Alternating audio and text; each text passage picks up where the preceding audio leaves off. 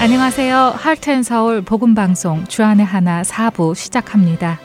주안의 하나 4부는 하나님과 동행하는 성도의 삶을 나누는 살며 생각하며와 은혜의 설교, 성경의 인물들과 사건을 만나는 바이블 드라마가 준비되어 있습니다. 먼저 살며 생각하며로 이어집니다. 오늘은 아리조나 봉사자 김지인 성도가 진행합니다.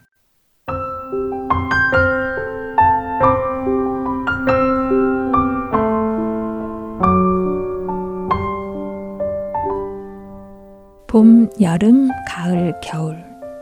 사계절 중 나의 인생의 계절은 지금 어디일까요? 모든 일에는 때가 있음을 기억하며 하나님의 때를 기다립니다. 오늘은 전도서 말씀을 묵상해 봅니다. 전도서 3장 1절에서 11절에는 인생의 때를 잘 묘사하고 있습니다. 그중 1절부터 8절까지의 말씀을 읽어봅니다. 범사에 귀한이 있고 천하 만사가 다 때가 있나니 날 때가 있고 죽을 때가 있으며 심을 때가 있고 심은 것을 뽑을 때가 있으며 죽일 때가 있고 치료할 때가 있으며 헐 때가 있고 세울 때가 있으며 울 때가 있고 웃을 때가 있으며 슬퍼할 때가 있고 춤출 때가 있으며 돌을 던져 버릴 때가 있고 돌을 거둘 때가 있으며 안을 때가 있고 앉는 일을 멀리 할 때가 있으며 찾을 때가 있고 잃을 때가 있으며 지킬 때가 있고 버릴 때가 있으며 찢을 때가 있고 꿰맬 때가 있으며 잠잠할 때가 있고 말할 때가 있으며 사랑할 때가 있고 미워할 때가 있으며 전쟁할 때가 있고 평화할 때가 있느니라. 모든 일에는 기한이 있고 또 그 일에 대한 목적이 이루어질 때가 있습니다.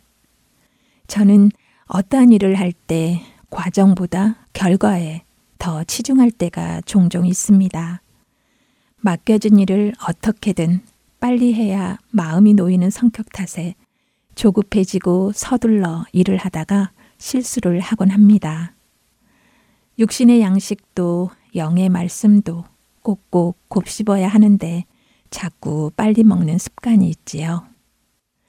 말씀도 그냥 흘러 읽지 않고 한 구절 구절 곱씹으며 상고하고 그 뜻을 깨달을 때까지 묵상하며 또 기도하며 그 말씀대로 행하여 열매 맺어 가야 할 텐데 그렇게 못할 때가 많습니다. 욕심을 내려놓고 믿음으로 하나님의 때를 기다리는 훈련을 날마다 해야 할 것 같습니다. 우리 인간은 결과에 집중하는 경향이 많지만 하나님께서는 결과뿐 아니라 그 과정 또한 중요하게 여기시는 분이십니다. 전도서 3장 11절 말씀 앞부분에서 하나님이 모든 것을 지으시되 때를 따라 아름답게 하셨고 라고 말씀하셨듯이 우리는 모든 일이 때를 따라 아름답게 되는 이유를 알 수 있습니다. 그것은 바로 하나님이 모든 것을 지으시되 때를 따라 아름답게 하셨기 때문이지요. 그렇기에 모든 때에는 또 아름다운 열매들이 맺어져야 할 것입니다. 우리는 한 그루의 나무를 통해서도 나뭇가지에 새순이 나면 봄, 잎사귀가 무성해지면 여름, 노랗게 붉게 물이 들면 가을, 앙상해진 나무가지에 눈이 내리면 겨울이란 걸 쉽게 알 수 있습니다. 자연의 사계절은 이렇듯 차례대로 오지만 우리 인생의 사계절은 차례대로 오지를 않습니다. 그러므로 지금 나의 인생이 어떤 계절을 맞이하고 있는지 분별해야 할 필요가 있겠지요. 우리 인생의 계절은 언젠가 끝나게 됩니다. 그러나 인생의 계절이 끝나면 우리는 또 다른 영원한 생명의 길로 인도받게 됩니다. 전도서 3장 11절 말씀입니다. 하나님이 모든 것을 지으시되 때를 따라 아름답게 하셨고 또 사람들에게는 영혼을 사모하는 마음을 주셨느니라. 그러나 하나님이 하시는 일의 시종을 사람으로 측량할 수 없게 하셨도다. 하나님께서 우리에게 영혼을 사모하는 마음을 주셨기에 사람들은 죽음 넘어 영원한 삶을 기대합니다. 나의 타이밍을 내려놓고 하나님의 때를 기다릴 수 있는 힘은 우리의 믿음입니다. 하나님을 전적으로 신뢰하며 결과를 맺기 전 모든 과정을 주님께 맡기고 기다리는 것. 조급해하거나 서두르고자 하는 마음을 내려놓고 믿음으로 하나님의 때를 기다릴 것을 오늘 내 삶에 다시금 결단을 해봅니다. 하나님 아버지, 태초에 모든 것을 보시기에 좋도록 창조하시고 그 만드신 모든 것을 때를 따라 아름답게 하심에 감사드립니다. 하나님은 모든 것을 계획하시고 예정하신 대로 성취해 가시는 분이심을 믿습니다. 모든 주관하심에 하나님의 때가 있음도 믿고 우리는 그 때를 기다리며 소망합니다. 지난 한 해 동안도 신실하게 인도해 주신 에베네설의 하나님의 은혜에 다시금 감사합니다. 2023년 새해에는 더욱 주님을 사랑하며 의지하며 혹여 실패를 경험한다 하여도 그것이 끝이 아니고 과정임을 믿고 다시금 일어설 수 있게 되기를 바랍니다. 내 앞에 놓여진 모든 일들이 모두 주님의 계획 안에 있음을 믿고 주의 말씀에 순종하며 나아갑니다. 오늘도 우리에게 주어진 일상이 하나님의 선물임을 깨닫고 소중히 여기며 영혼을 사모하는 마음으로 새해를 기쁨으로 맞이하게 하옵소서. 주님 만나는 그날을 고대하며 마지막 때를 온전히 준비하기 원합니다. 우리 인생의 모든 때를 아시고 주관하시는 예수님의 이름으로 기도드립니다. 아멘.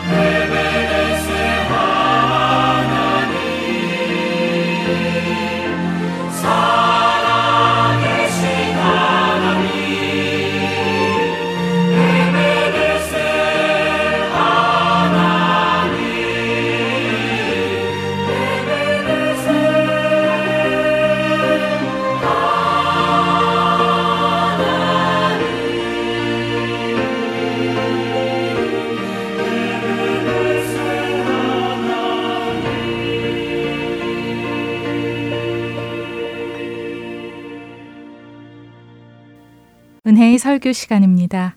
오늘은 서울 베이직 교회 조정민 목사님께서 사무엘하 22장 21절에서 51절을 본문으로 알면 알수록 더욱 믿다라는 제목의 말씀 전해 주십니다.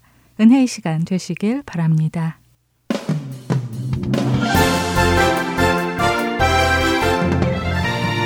사무엘하 22장 21절로 51절까지입니다. 같이 읽습니다. 시작. 여호와께서 내 공의를 따라 상 주시며 내 손의 깨끗함을 따라 갚으셨으니 이는 내가 여호와의 도를 지키고 악을 행함으로 내 하나님을 떠나지 아니하였으며 그의 모든 법도를 내 앞에 두고 그의 규례를 버리지 아니하였음이로다. 내가 또 그의 앞에 완전하여 스스로 지켜 죄악을 피하였나니 그러므로 여호와께서 내 의대로 그의 눈앞에서 내 깨끗한 대로 내게 갚으셨도다. 자비한 자에게는 주의 자비하심을 나타내시며 완전한 자에게는 주의 완전하심을 보이시며 깨끗한 자에게는 주의 깨끗하심을 보이시며 사악한 자에게는 주의 거스러심을 보이시리이다.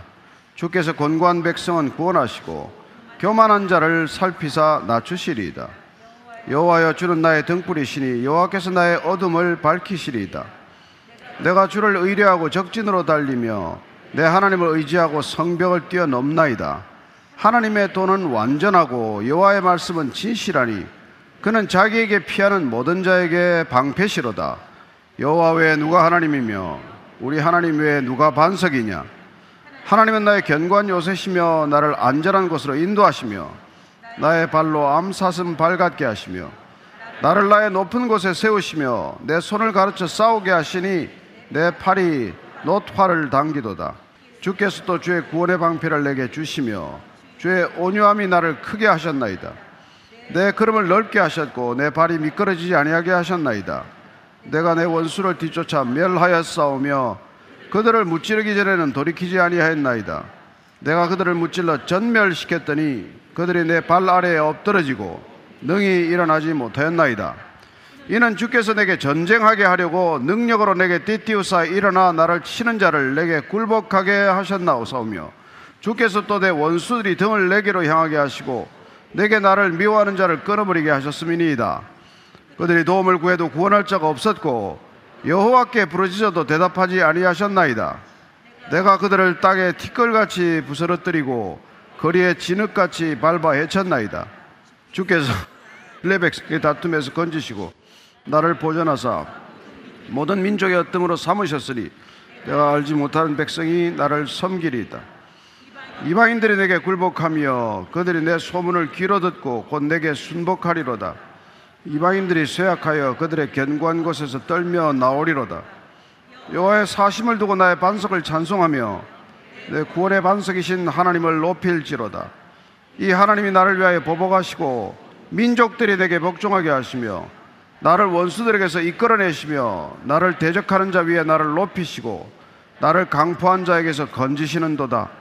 이름으로 여호와여 내가 모든 민족 중에서 주께 감사하며 주의 이름을 찬양하리이다.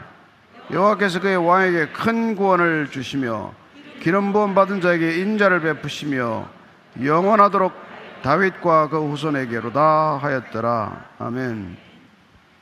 우리가 무슨 일이든지 뭐 다 알고 시작하는 법은 없죠. 친구를 우리가 뭐 다 알고 사귀겠습니까? 결혼을 할 때 배우자를 다 알고 결혼하겠습니까? 신앙은 더더욱 마찬가지죠. 어떻게 우리가 하나님을 다 알고 신앙생활을 시작하겠습니까? 그러나 하나님을 전혀 모른 채 하나님을 믿을 수도 없는 일이에요. 그래서 우리가 하나님을 알고 믿는다는 말은 정확하지 않지만 하나님을 나는 모르기 때문에 그냥 믿습니다. 이 말도 지극히 위험하다는 것을 잘 압니다. 모르고 무작정 믿는 것보다 더 위험한 게 어디 있겠어요? 무식하고 용기 있는 것보다 더 위험한 게 어디 있습니까? 따라서 우리는 다윗의 시편들을 읽어가면서 그가 어떻게 믿음을 갖게 되었나? 어떻게 그가 하나님을 알아가게 되었나? 그리고 다윗은 하나님에 대한 암과 하나님을 향한 믿음이 어떻게 일치해 가나? 이런 것들을 보고 배울 수가 있단 말이죠. 그래서 이 시편 18편 사무엘라 22장을 읽으면서 다윗이 알았던 하나님 그가 알았기에 믿었던 하나님, 그의 하나님에 대한 지식과 하나님에 대한 행동이 어떻게 함께 갈 수 있었느냐에 대한 것을 어, 오늘 이 22장 후반절 통해서 한번 더 어, 알아보고자 합니다. 21절에서 25절까지 다시 한번 읽겠습니다. 시작. 여호와께서 내 공의를 따라 상 주시며 내 손의 깨끗함을 따라 갚으셨으니 이는 내가 여호와의 도를 지키고 악을 행함으로 내 하나님을 떠나지 아니하였으며 그의 모든 법도를 내 앞에 두고 그의 규례를 버리지 아니하였음이로다. 내가 또 그의 앞에 완전하여 스스로 지켜 죄악을 피하였느니 그러므로 여호와께서 내 의대로 그의 눈앞에서 내 깨끗한 대로 내게 갚으셨도다. 이 다섯 절을 보면은 우리가 뭐 다윗을 그래도 어떤 죄를 범했는지 또 그 죄 대가를 어떻게 치렀는지를 아는 입장에서는 이게 조금 앞뒤가 안 맞는 얘기 아닌가. 그가 너무 교만한 얘기를 하고 있는 거 아닌가. 이런 생각이 들 수도 있어요. 사무엘 21장, 사무엘하 21장, 22장이 다윗 왕정 초기에 씌워졌다는 것을 우리가 조금 감안한다면은 아마 그 바세바와의 범죄를 범하기 전에 지은 건 아니냐 이렇게 해석하는 사람도 있지만 우리가 이 믿음 안에서 완전합니다, 온전합니다 하는 것에 대한 개념이 잘 정리가 되어 있으면은 그 갈등이 줄어드는 것을 알 수가 있어요. 우리는 하나님 앞에서 결코 완전할 수 없지요. 그러나 하나님은 하나님께서 말씀하신 바를 우리가 쫓아올 때 그걸 완전하게 받아주는 거란 말이에요. 그러니까 우리는 어린아이가 완전하지 않지만 어린아이가 제 나이에 맞는 삶을 제대로 살고 있으면 그 아이는 완전한 아이라고 말해줄 수 있는 거란 말이죠. 그리고 또한 우리가 범죄하였지만 회개로부터 돌이킬 때 우리는 죄인이지만 의인처럼 맞아주시는 하나님을 알지 않습니까? 따라서 우리가 회개하는 순간 그분께서는 우리를 마치 죄가 없는 듯 의인으로 맞아주시고 그 의로움을 인정해 주신다는 점에서 우리는 또한 의인이 되는 것이죠. 여러분, 하나님을 떠나는 게 악이에요. 우리는 좋은 일을 해야 의인이고 안 좋은 일을 하고 나쁜 일을 하면 악인이라고 자꾸 말하는데 성경에서는 다른 이유가 없습니다. 하나님을 떠나면은 떠나는 게 죄고 떠나서 하는 삶이 악한 삶이에요. 그건 뭐 성경에 양보가 없습니다. 그래서 오늘 이 앞에 다섯 절을 읽으면서 우리가 아, 어떻게 하면 다윗이 예, 믿음을 이렇게 잘 지키려고 했느냐. 또는 그는 하나님을 잘 따르기 위해서, 하나님을 잘 믿기 위해서 어떤 알을 추구했느냐.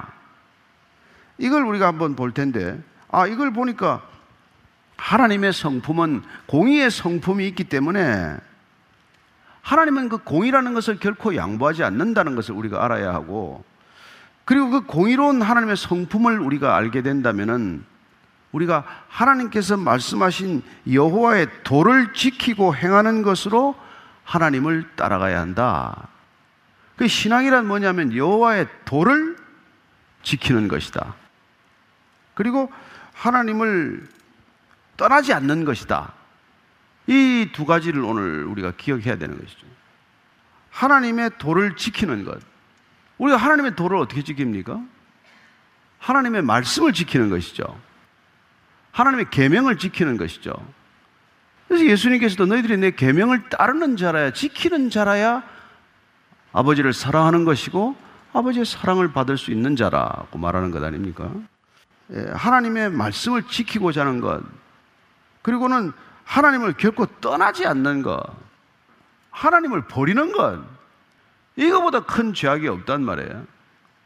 그래서 우리가 예레미야 선지자의 말씀을 들으면은 예레미야서 2장 13절 말씀입니다. 자, 같이 읽습니다. 시작. 내 백성이 두 가지 악을 행하였나니 곧 그들이 생수에 그는 대로 나를 버린 것과 스스로 웅덩이를 판 것인데 그것은 그 물을 가두지 못할 터진 웅덩이들이니라. 인간의 악이 가장 큰 악이 뭐라고요? 생수의 근원이 되는 나를 버린 거라는 거예요. 그러니까 목마르죠. 하나님을 떠난 사람의 삶의 특징이 뭡니까? 늘 목이 마르다는 거예요. 목이 마르다는 것. 물이 없어 가람이 아니요. 하나님을 아는 지식이 없어 목이 마르단 말이에요. 그리고 또 하나님을 떠났으니까 불안하니까 늘 자기가 웅덩이를 판단 말이에요. 뭘 저축해야 되잖아요. 우리가 한다 뭐. 근데 그 웅덩이가 뭐라고 해요? 터진 웅덩이라는데 문제가 있다는 거예요. 터진 줄 모르고 자꾸 웅덩이를 파서 그 안에 가득가득 채웠는데 그냥 어디서 새는지 모르게 다 세우는 거예요. 그래서 나이가 어느 정도 들어보면 깨닫는 게, 아, 내가 뭐 하고 살았지? 도대체 나한테 남은 게 뭔데, 내 인생에. 죽도록 애써 수고하고 힘써 살았는데 남은 게 아무것도 없는 거예요. 아, 집은 하나 남았는데요. 아, 뭐 그렇게 뭐, 그, 그 얘기를 하자는 게 아니고, 인생에 뭐가 남냔 말이에요. 뭐가 남아있냔 말이에요. 하나님을 버린 인생, 떠난 인생의 특징이 늘 목이 마르고 허기가 지다는 것. 그러니까 목 마르고 허기 지니까 늘 무릉둥이를 하나 크게 파야 되고, 뭐 큰 집을 하나 마련해야 되고, 이런 거 하다가 늘 배고픔에서부터 벗어나지 못한다는 거예요. 그게 다 하나님을 떠난 증거라고 말합니다. 그러니까 늘 이게 뭐 조마조마 인생이 조마조마해요. 늘 불안불안해요. 모세가 떠나고 나서 얼마나 이스라엘 백성들이 불안했겠어요. 아니 모세의 뒤를 이어서 지도자로 올라간 여수아는 또 얼마나 불안불안하겠습니까? 아 비교할 사람이 따로 있지 여수아하고 모세하고 어떻게 비교가 됩니까? 그러니까 모세야말로 그렇게 아마 뭐 이 이스라엘에 둘나기 힘든 그런 하나님의 사람이요 지도자인데 아, 그 자리를 뒤를 이어받았으니 여호수아가 얼마나 불안해요. 그래서 여호수아에게 뭐라고 말합니까? 하나님께서 여호수아 1장 8절이에요. 시작. 이 율법책을 내 앞에서 떠나지 말게 하며 주야로 그것을 묵상하여 그 안에 기록된 대로 다 지켜 행하라. 그리하면 내 길이 평탄하게 될 것이며 내가 형통하리라. 율법책을 늘 머리맡에 두고 자거라. 이렇게 얘기했습니까? 아니에요. 율법책을 늘 손에 끼고 손에 들고 살아라. 이렇게 말합니까? 아니잖아요. 뭐라 말합니까? 입에서 떠나지 말게 하라는 거라면. 이 말씀이 내 입에서 떠나게 하지 말아라. 그래서 옛날 사람들의 묵상 방법은 말씀을 늘 암송하는 거였단 말이에요. 말씀을 암송했어요. 그리고 그 묵상했어요. 그리고 그 기록된 대로 지켜 행하라. 그러면 평안할 것이다. 네가 뭘 가져서가 아니라 내가 뭘 해서가 아니라 그 말씀 좀 모였을 뿐인데, 말씀 좀 내 안에서 묵상할 뿐인데, 내 길이 평안할 것이고, 형통할 것이라고 말합니다. 우리는 뭐 형통함을 세상의 방법으로 찾으려고 하죠.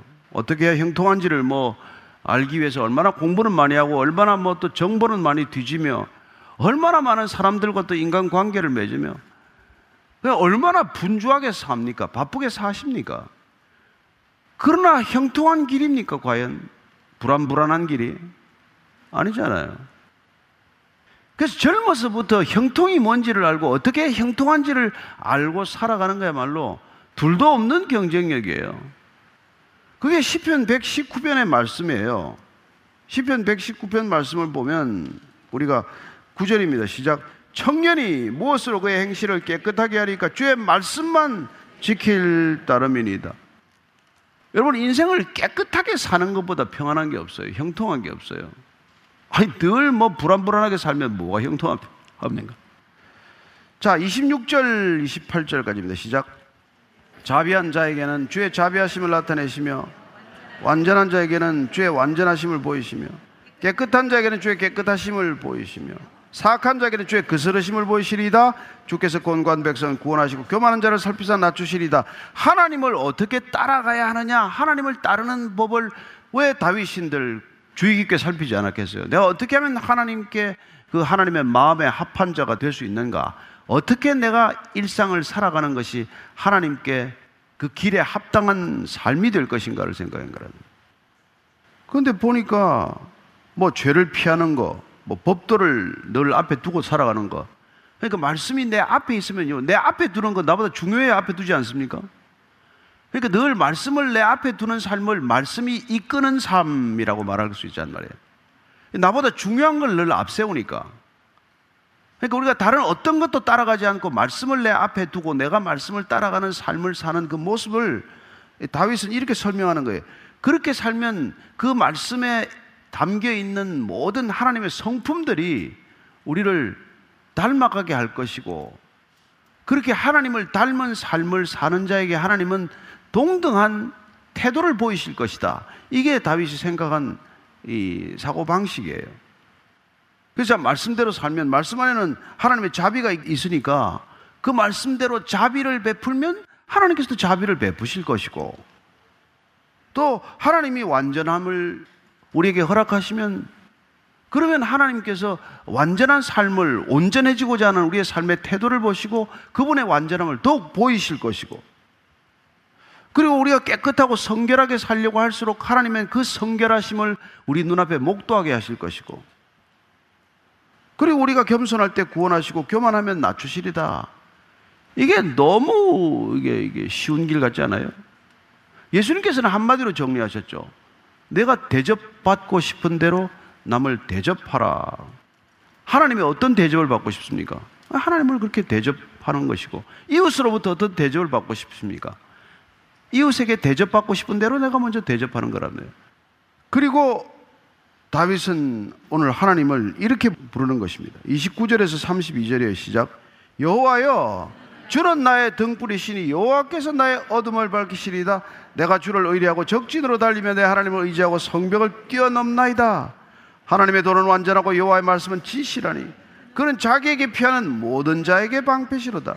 여호와 왜 누가 하나님이며 우리 하나님 왜 누가 반석이냐?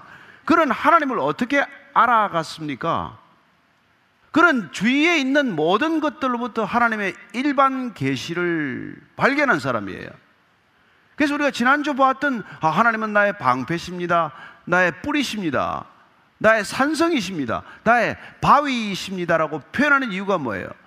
바위를 하나 보아도 하나님의 그 든든한 성품을 그 바위 속에서 발견해냈고 높은 망대나 요새를 보면은 저렇게 든든한 요새 같은 하나님을 연상할 줄 알았고 따라서 그는 어떻게 보면은 우리가 일반 계시라고 부르는 하나님을 알만한 것들을 곳곳에 우리의 일상 가운데 우리의 관계 속에 숨겨 놓으신 것들을 그는 마치 보물을 찾듯 발견한 사람이란 말이에요. 그래서 여러분 눈을 크게 뜨면 우리는 어디서나 하나님의 살아계심을 발견할 수 있다. 이런 얘기를 하지 않습니까? 너희는 내게 부르짖어라. 그러면 내가 너를 만나 줄 것이고 내가 비밀한 것을 내가 보여주겠다고 말씀하시니까. 그런데 뭐 오늘 다윗은 딱 보더니 주는 나의 등불이시다. 나의 어둠을 밝히시로다. 여러분 다윗은 지금 그 젊은 시절에 많이 숨어 다녔잖아요. 어두운 곳에 몸을 숨겨야 했단 말이에요. 상징적인 곳이 어딥니까? 아둘람 동굴 아니에요. 거기 숨어 들어갔잖아요.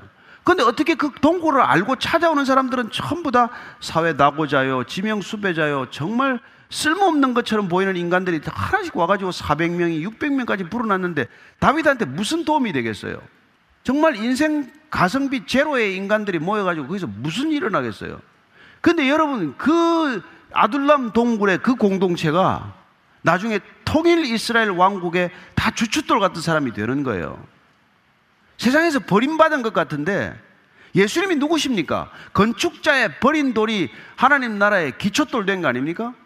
저는 여러분들이 세상에 버림받더라도 걱정도 하지 마시기 바랍니다. 하나님은 반드시 여러분들을 하나님 나라의 기초로 삼으실 줄로 믿으세요. 뭐 이것 자랑 저것 자랑 안 하고 살아도 관계 없습니다. 그래서 다윗은 짙은 어둠 속을 걸어 다녔지만은 빛이신 그분 예수님께서 오셔서 나는 세상의 빛이라 그렇게 말씀하시는 거죠. 그는 등불을 만났단 말이에요. 하나님을 등불로 삼았기 때문에 아무리 어둡고 캄캄한 짙은 어둠 속을 걸어갈지라도 그는 넘어지지 않았고 그는 그 어둠 속에서도 빛을 발견했고 심지어 그는 그 어둠 속에서도 어둠의 결정을 하지 않았단 말이에요. 사람이 어둠 속에 오래 있으면 생각하는 것이 어두운 생각이고 결정이 어두운 결정이고 판단이 어두운 분별력인데 다윗은 그렇지 말이에요. 왜냐하면 등불이신 하나님을 따랐기 때문에 어떻게 따라가야 하는 걸 알았기 때문에 그래서 그의 발 앞에 들어온 어둠의 동굴 속으로 들어온 사울을 죽일 수 있는 그런 결정적인 찬스를 맞았지만 어둠의 결정, 죽음의 결정 그 결정을 하지 않는단 말이에요. 여러분들이 등불이신 하나님, 빛이신 하나님을 따라가면은 사람이 망가지지 않는단 말이에요. 아무리 어둠에 있더라도. 예수님께서 우리에게 구하라. 그러면 얻을 것이요. 찾으라 그러면 찾을 것이요. 두드리라 문을 두드리라 그러면 열릴 것이라 그랬는데 보니까 다윗의 일생 전체는 하나님을 구하고 하나님을 찾고 하나님을 무슨 일만 있으면 두드렸던 인생이란 말이에요. 그래서 그는 적진으로 달려 들어갑니다. 그리고는 하나님을 의지하고 성벽을 뛰어넘었다라고 노래하고 있습니다. 여러분 다윗은 한 번도 지는 싸움을 하지 않았습니다. 골리앗을 쓰러뜨린 이후에 다윗은 일생 동안 난 한 번도 지는 싸움을 하지 않았어요. 왜? 여호와께 속한 전쟁을 싸웠고 이미 승리한 전쟁에 전리품을 거두듯 승리를 쟁취하는 싸움을 싸웠기 때문에 그런 것이죠. 그 야곱처럼 그 광야에서도 하나님을 만났기 때문에 그래요. 야곱이 삼촌 라반 집으로 도망을 갈 때 그 저 돌베개를 베고 잠들다가 하나님을 만나서 뭐라고 하여 하나님 약속을 받습니까? 창세기 28장 15절입니다. 시작. 내가 너와 함께 있어 내가 어디로 가든지 너를 지키며 너를 이끌어 이 땅으로 돌아오게 할지라. 내가 네게 허락한 것을 다 이루기까지 너를 떠나지 아니하리라 하신지라. 이런 동일한 음성을 들었기 때문에 그는 사울에게 13년 쫓겨도 그는 낙심하지 않았고 죽을 고비를 수없이 넘겨도 그는 인생 자살로 마감하지 않았고 심지어 블라셋 땅에 도망을 가서도 미친 채 하면서 아기스 왕에서 침을 질질 쏘며 흘리고 그러고도 그 위기를 빠져나오고 말이야. 그럴 때 그가 이스라엘의 왕이 될 거라고 생각이나 했겠습니까? 그러나 하나님께서는 그를 끝내 이스라엘로 돌아오게 하시고 끝내 그를 헤브론에서 유다의 왕이 되게 하시고 끝내 그는 예루살렘에서 통일 이스라엘의 왕이 되지 않습니까? 하나님께서 이루신 것이죠. 여기 다윗만큼 내가 무능하지만은 하나님께서 나처럼 아무것도 없는 자 이세 집안에서 마지막 여덟째 아들로 태어났어 말이죠. 가진 거라고는 아버지 양 몇 마리 친 것밖에는 없는 커리어인데 그런 나를 이스라엘의 왕으로 세우시는 하나님을 그는 얼마나 경외할 수밖에 없습니까? 근데 그는 어쨌거나 그가 자기 말씀을 내 앞에 두고 말씀이 인도하는 삶, 하나님을 앞에 두고 하나님을 따르는 삶, 하나님을 버리지 않고 하나님을 떠나지 않고 하나님을 없수이 여기지 않고 늘 하나님을 앞세웠던 삶이었기 때문에 그래요. 그래서 예수님께서도 요한복음 14장 21절입니다. 이렇게 말씀하시요 나의 계명을 지키는 자라야 나를 사랑하는 자니 나를 사랑하는 자는 내 아버지께 사랑을 받을 것이요 나도 그를 사랑하여 그에게 나를 나타내리라. 우리는 하나님 만나고 싶은 게 꿈이잖아요. 하나님 내게도 좀 나타나 주세요. 간단합니다. 하나님께서는 계명을 지키고 살래요. 하나님 말씀대로 살아라는 거예요. 주야로 말씀을 묵상하되 또 묵상으로만 끝나서도 안 되겠죠. 그 묵상이 입술의 묵상으로 끝나지 않고 마음의 묵상으로 끝나지 않고 그가 그 말씀대로 살았기 때문에 사울을 죽이지 않고 기름 부음 받은 자를 대적하지 않았다는 것입니다. 그랬더니 하나님께서 그를 기름 부음 받은 자답게 대접을 해 주시는 것이죠. 기름 부음이란 무엇입니까? 여러분 구원받았다는 증거예요. 자, 33절에서 37절까지입니다. 시작.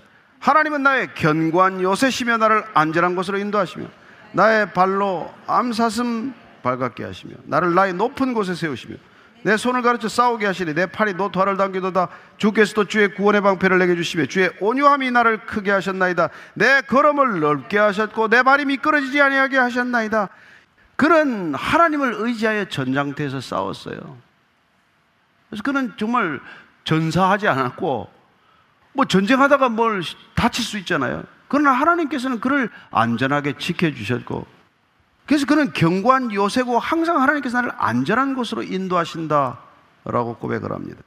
발로 암사슴 발갛게 하다. 아유, 뭐 암사슴이 얼마나 빠릅니까? 높은 곳, 위험한 곳을 다니도 그 떨어지지 않고 잘 다니잖아요. 그리고 노화를 어떻게 다닙니까? 노화를 나무활도 우리 사람 우리 같은 못 당기는데 그러니까 그렇게 하나님께서 내게 힘을 주시고 하나님께서 내게는 팔에 싸움도 가르쳐 주셨대요. 구원의 방패를 내게 주시면서 주의 온유함이 나를 크게 했다는 거예요. 그 다윗은 자기가 얼마나 작은 인간인지 알았단 말이에요. 근데 하나님이 나를 키우는구나. 이걸 알았어요. 아, 하나님께서 나를 크게 만들어 주시는구나. 하나님께서 나를 하나님의 그릇으로 만드시는구나. 그러니까 여러분 이기적인 그리스도인 이런 말 없습니다. 또 속이 좁은 그리스도인 이런 말도 없어요. 안에 그리스도가 없다는 뜻이지 안에 하나님이 들어가는데 어떻게 속이 좁습니까? 그 다윗이 그 고백을 하는 거란 말이에요.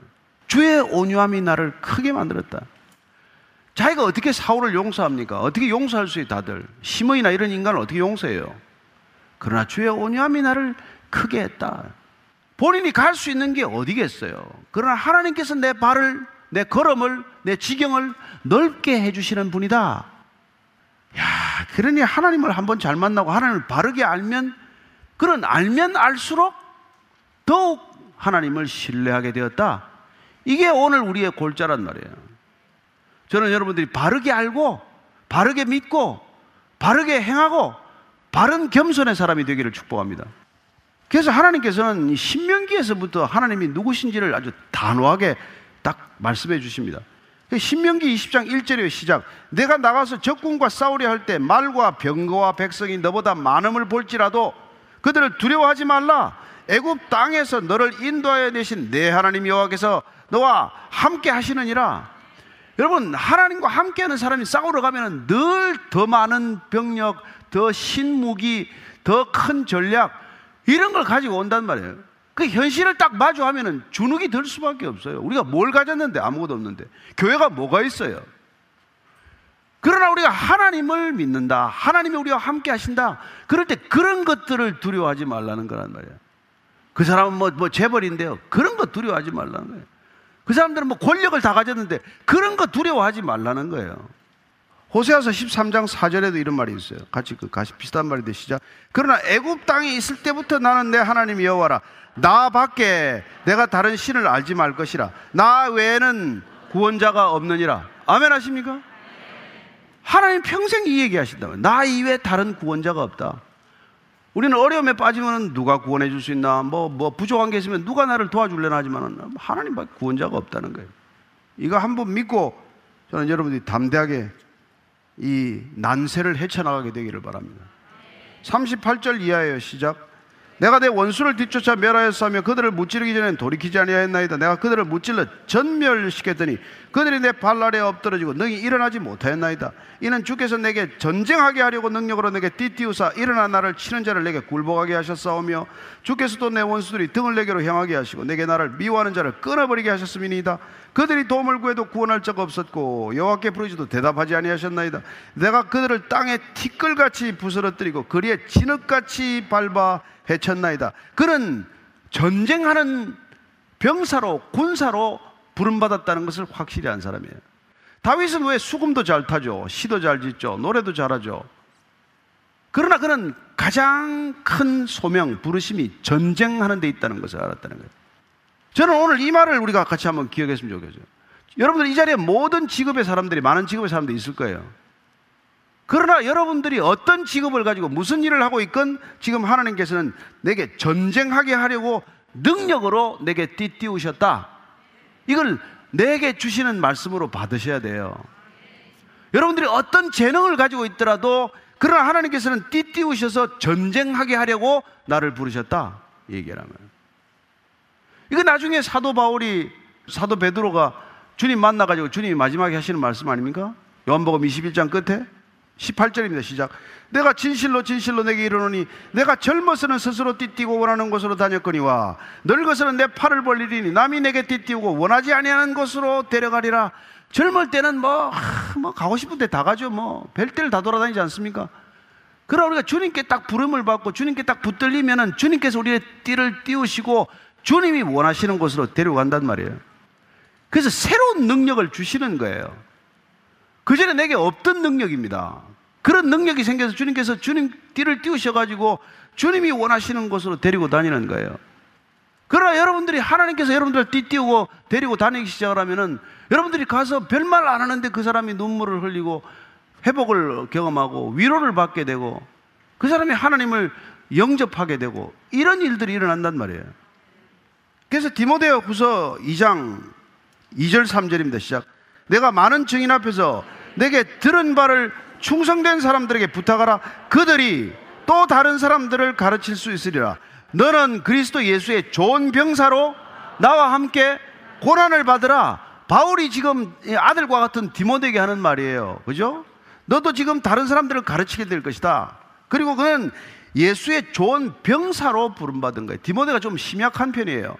너는 병사야, 군사야, 군인이라고 그러면 고난을 받게 되어 있어요. 그리스도인은 고난이 없는 그리스도인 없습니다. 군인은 고난이 없는 군인이 없어요.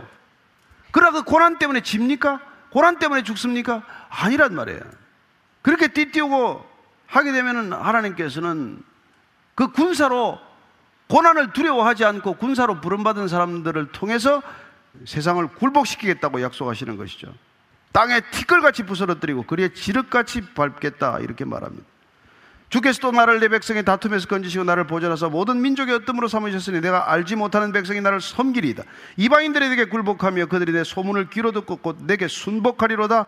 이방인들이 쇠약하여 그들의 견고한 곳에서 떨며 나오리로다. 여러분 다윗 때 비로소 이방인들이 떨면서 나왔단 말이에요. 화치를 먼저 요청했어요. 그냥 다윗한테 이름 앞에서 벌벌 떨기 시작했단 말이에요. 다윗이 하나님의 이름을 불렀을 뿐인데 하나님을 충실히 따랐더니 이방인들이 그에게 나오기 시작을 했다는 거예요. 그 약속을 그가 누구를 통해서 들었습니까? 그가 선지자 나단을 통해서 그 얘기를 들은 거예요. 역대상 17장 8절입니다. 시작. 내가 어디로 가든지 내가 너와 함께 있어 내 모든 대적을 내 앞에서 멸하였은즉 세상에서 존귀한 자들의 이름 같은 이름을 내게 만들어 주리라. 내 이름을 창대하리라 하게 하리라고 했던 아브라함에게 준 약속을 또 동일하게 다윗에게 내 이름을 내가 크게 만들어 주겠다 약속하는 거예요. 어디로 가든지 너와 함께 있어서 모든 대적을 내가 상대해 주겠다. 저는 여러분들이 하나님께서 여러분들을 정말 띠를 띄우고 다니시기를 기도하시기 바랍니다. 하나님, 저를 제발 좀 띠 좀 띄우고 다녀주세요. 혼자 가게 내버려 두지 마십시오. 그리고 그런 걸 통해서 하나님께서 저를 하나님께서 마음껏 쓰시는 자로 사용되기를 원합니다. 그렇게 기도하십시오. 고린도전서 2장 9절에 보면은 이런 말이 있습니다. 시작. 기록된 바 하나님이 자기를 사랑하는 자들을 위하여 예배하신 모든 것은 눈으로 보지 못하고 귀로 듣지 못하고 사람의 마음으로 생각하지도 못했던것 같으니라 우리가 들어본 적이 없어요. 생각해 본 적도 없어요. 근데 그런 일이 일어난단 말이에요. 하나님이 여러분과 함께 가시고자 하는 곳에 띠를 띄우고 데려가는 것이 가장 평안한 길이요 형통한 길인 줄로 믿으십시오. 여러분 누구하고 가야 즐겁습니까? 천하의 명성지도 원수하고 같이 가면 그게 뭐 격치가 눈에 들어옵니까? 여러분 그러나 하나님과 함께 가면 여러분들 정말 저 뭐 케냐의 무슨 쓰레기 마을이 됐건 카이로의 그 무슨 뭐 거짓 마을이 됐건 방글라데시의 그, 그런 마을이 됐건 필리핀의 어디가 됐건 거기가 하나님의 땅이 되고 하나님의 나라가 될 줄로 믿습니다. 자 47절 이하를 읽고 마칩니다. 시작 여호와의 사심을 두고 나의 반석을 찬송하며 내 구원의 반석이신 하나님을 높일지로다.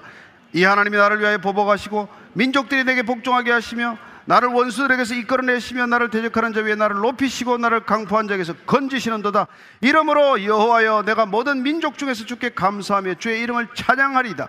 여호와께서 그의 왕에게 큰 구원을 주시며 기름 부은 반적이 인자를 베푸시며 영원하도록 다윗과 그 후손에게로다. 이렇게 말해 그래서 지금 다윗이 할 수 있는 일은 찬송하리로다 주의 이름을 높이리로다 일생 동안 이게 되는 거죠 하나님의 이름을 찬송하고 하나님의 이름을 높이고 어제 어떻게 하든지 예수 그리스도가 나를 통해서 존귀하게 되는 것 그것 말고 무슨 다른 소명 소망이 없는 거예요.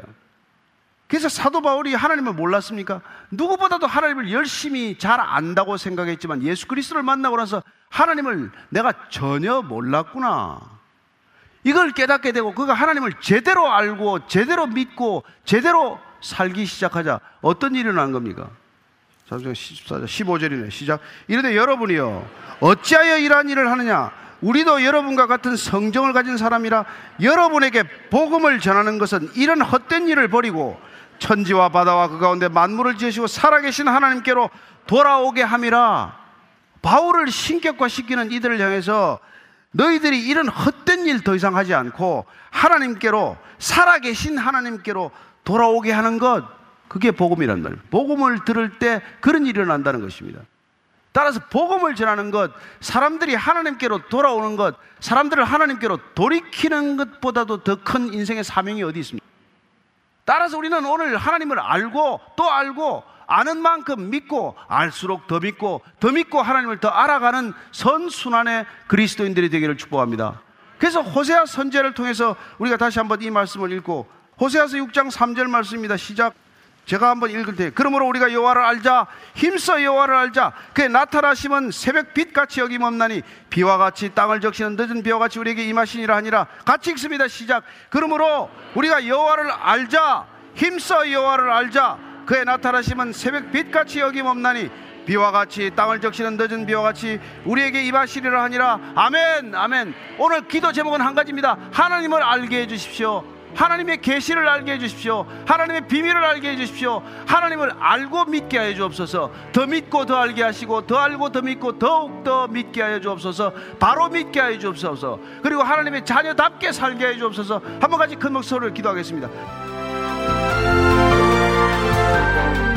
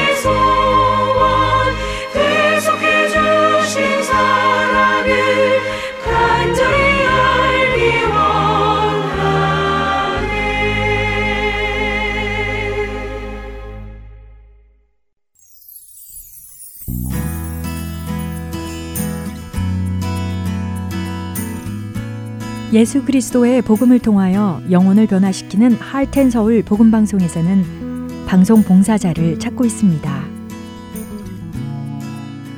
영혼을 살리고 세우는 방송을 만들기 위해 방송 제작 봉사, 아나운싱 봉사, 편집과 번역 봉사 등 방송 제작에 관련된 봉사에 참여하실 분들은 할텐 서울 방송사 전화번호 602-866 8999로 연락 주시기 바랍니다.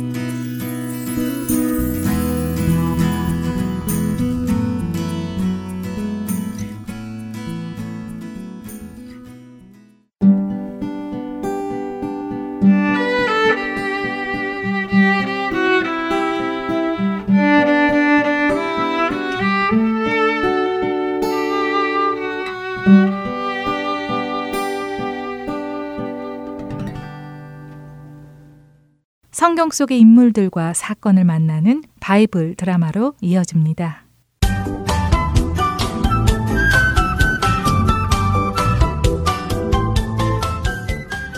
애청자 여러분 안녕하세요. 바이블 드라마 사무엘 편 진행의 박은규입니다. 블레셋의 군대를 보고 도망가는 이스라엘 백성들로 인하여 사울 왕은 마음이 초조해졌습니다.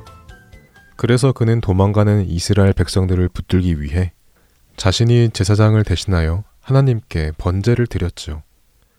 하나님께 드리는 제사는 제사장만이 드릴 수 있는 것인데 사울 왕은 그 일을 한 것입니다. 사울 왕이 이렇게 제사를 지낸 것은 그가 하나님을 신뢰하지 못한다는 증거였습니다. 하나님께서 이스라엘 백성들과 함께 하시고 하나님께서 친히 싸워 주실 것이라는 믿음이 없었기에 자신 스스로가 제사를 지내면서까지 백성들을 붙들어 두려 한 것이죠. 이 사실을 알게 된 사무엘 선지자는 사울 왕을 떠납니다. 이제 600여 명의 백성들만 데리고 전쟁을 해야 하는 사울 왕. 그쯤 믿음이 좋았던 사울의 아들 요나단은 자신의 호위병 한 명과 함께 블레셋 군대의 진영으로 아무도 모르게 다가갑니다. 너는 내 뒤에서 조용히 따라만 오거라. 내가 너와 함께 블레셋 진영으로 들어가야겠다. 분명 하나님께서 우리를 위해 일하실 것이다. 하나님의 전쟁은 사람의 숫자가 많고 적고의 승패가 갈리는 것이 아니라 하나님께서 싸워 주시느냐 아니냐에 달려 있다. 네, 요나다 왕자님, 물론입니다. 왕자님 마음에 하나님께서 주시는 대로 하십시오. 저는 왕자님과 함께 하나님이 보내시는 곳에 가기로 작정했습니다. 그래, 내 믿음도 정말 대단하구나. 고맙다. 내가 너로 인해 더욱 용기가 생기는구나. 자, 일단 여기 몸을 숨기자. 저 위를 좀 보거라. 저 위에 블레셋의 군대가 있다. 내가 저들 앞에 나타나면 저들이 분명 무슨 말을 할 것이다. 만일 저들이 내 이놈들 거기 꼼짝 말고 있어라. 우리가 너희에게 가서 혼을 내주겠다. 하며 내려온다면 우리는 이 자리에서 가만히 기다리자. 그런데 만일 저들이 내 이놈들 어서 올라와 봐라. 우리가 혼줄을 내주겠다. 라고 하면 하나님께서 그들을 우리 손에 넘겨주시겠다는 표징으로 알고 우리가 올라가서 싸우도록 하자. 하나님께서 저 이방인들을 우리 이스라엘 손에 넘겨주실 것이다. 네, 알겠습니다, 왕자님. 그렇게 하겠습니다. 말을 마친 후에 요나단은 블레셋 군인들이 잘 보이도록 그들 앞에 나타났습니다. 요나단을 발견한 블레셋 군인들이 소리쳤습니다. 아, 저기 히브리 놈들이 나타났다. 이 놈들이 저기 구멍 속에 숨어 있다가 나오는구나. 네 이놈들, 어서 우리에게 올라와 봐라. 우리가 내 놈들에게 우리 무기 맛을 좀 보여줘야겠다. 자, 저 녀석들이 우리로 올라오라고 한다. 하나님께서 저들을 우리 손에 붙이신다는 표적이다. 너는 두려워 말고 나를 따라 올라가자. 요나단은 자신의 호위병과 단 둘이서 블레셋의 군대로 향합니다. 블레셋의 적진으로 들어간 요나단과 호위병은 가장 앞에 있는 블레셋 군인 20명을 단숨에 무찔렀습니다. 그러자 놀랍게도 블레셋 군인들 안에 두려움이 일어나기 시작했습니다. 세 부대로 나뉘어 이스라엘을 공격하려던 부대원들까지도 마음에 알 수 없는 두려움이 일어나기 시작했죠. 이렇게 블레셋 군인들 안에 두려움이 차오르기 시작하던 바로 그때 땅이 흔들리는 큰 지진이 일어나기 시작했습니다. 이렇게 땅이 흔들리는 큰 재난이 닥치자 블레셋 군인들은 두려움에 빠져 정신이 혼미해져 같은 편인 자기 동료들을 서로 공격하기 시작했습니다. 적과 아군을 구분하지 못하는 것이었죠. 이러한 블레셋 군인들의 모습이 멀리 있던 사울 왕에게도 보였습니다. 아니, 저 블레셋 군대와 전투가 시작된 것이 아니냐? 아니, 어느 부대가 출전을 한 게냐? 어서 가서 어느 부대가 출전하여 싸우고 있는지 알아와라. 사울의 전령이 급히 이스라엘 각 부대를 살펴보았더니 없어진 사람은 요나단과 그의 호위병 한 명인 것을 알게 되었지요. 왕이시여, 점호를 해본 결과 사라진 사람은 요나단 왕자님과 그의 호위병 둘뿐입니다. 아니 그럼 지금 요나단이 저기 저 많은 군대와 싸우고 있다는 것이냐? 어서 내려가 보도록 하자. 사울이 급히 군사를 이끌고 블레셋 군인들이 전투를 벌이고 있는 곳으로 달려갔습니다. 사울의 생각에는 그곳에 요나단이 싸우고 있을 것이라고 생각했기 때문이지요. 그러나 가까이 가서 보니 요나단은 없고 블레셋 사람들이 같은 편끼리 싸우고 있는 것을 보게 되었습니다. 아니, 이게 어떻게 된 일이냐? 저 블레셋 녀석들이 서로 싸우고 있구나. 도대체 어떻게 된 일인지 알 수가 없군. 어찌되었든 이놈들을 모두 공격하라! 사울의 명령에 이스라엘 군대가 서로 싸우고 있는 블레셋 군대를 공격하기 시작했고, 자신들끼리 싸우던 블레셋 군대는 이스라엘 군대가 자신들을 향해 달려오는 것을 보고는 놀라서 도망가기 시작했습니다. 블레셋이 도망가기 시작하자 블레셋이 두려워 숨어있던 이스라엘 백성들도 용기를 얻고 나와서 블레셋을 쫓기 시작했고 블레셋은 자신들의 땅으로 도망쳤습니다. 그날 하나님께서 비록 사울이 잘못했어도 이스라엘 백성들을 궁일히 여기시고 그들에게 승리를 주셨습니다. 바이블 드라마 사무엘편 다음 시간에 뵙겠습니다. 안녕히 계세요.